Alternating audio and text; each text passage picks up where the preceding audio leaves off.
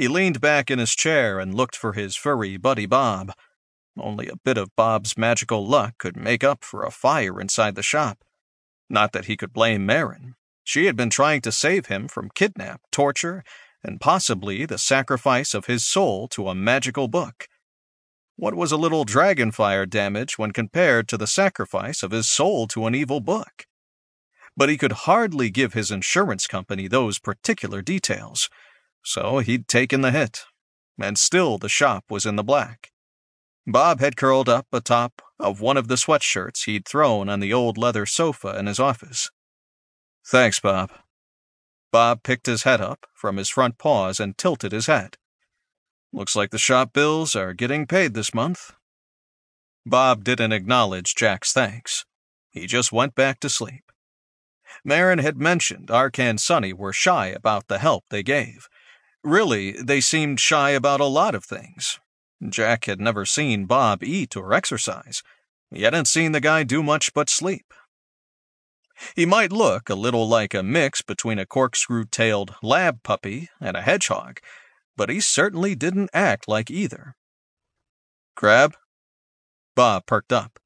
As soon as Jack stood, Bob hopped off the sofa. Jack retrieved one of his stashed cans of crab meat, opened it up, and dumped it in a small bowl he kept in the office just for Bob.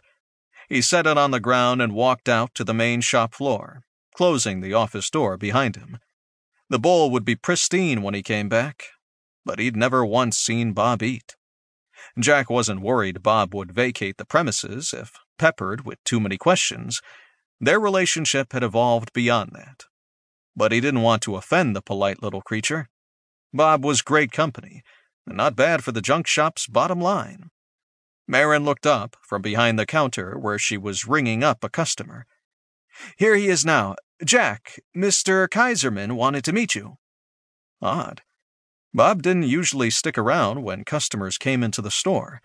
Maybe he was really hungry today. I'm Jack Spirelli. Jack extended his hand as he approached the older gentleman. The man offered him a frail hand, but his grip was firm. Spirelli Paranormal Investigations? Jack nodded. Yes, how can I help you? It's possible I might need you to. Kaiserman paused, and his gaze drifted away for a second, but then his expression cleared.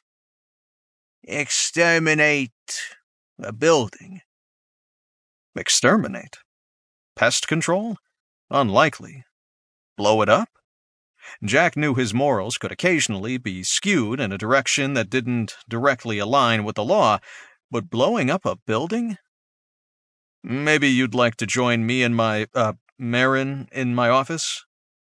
Marin was technically just his assistant, but that seemed an inappropriate label, given their ongoing partnership negotiations.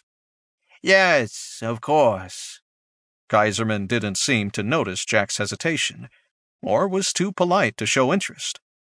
As Kaiserman made his way through the twists and turns of the display tables to the back of the store, Jack realized that the man's frail appearance belied his grace.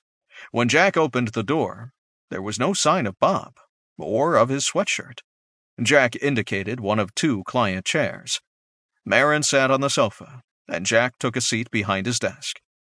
Picking up a pen, Jack said, now tell me about this building. Kaiserman rattled off an address on one of the major highways in town. The government has asserted its right of eminent domain and has been pursuing condemnation of the property.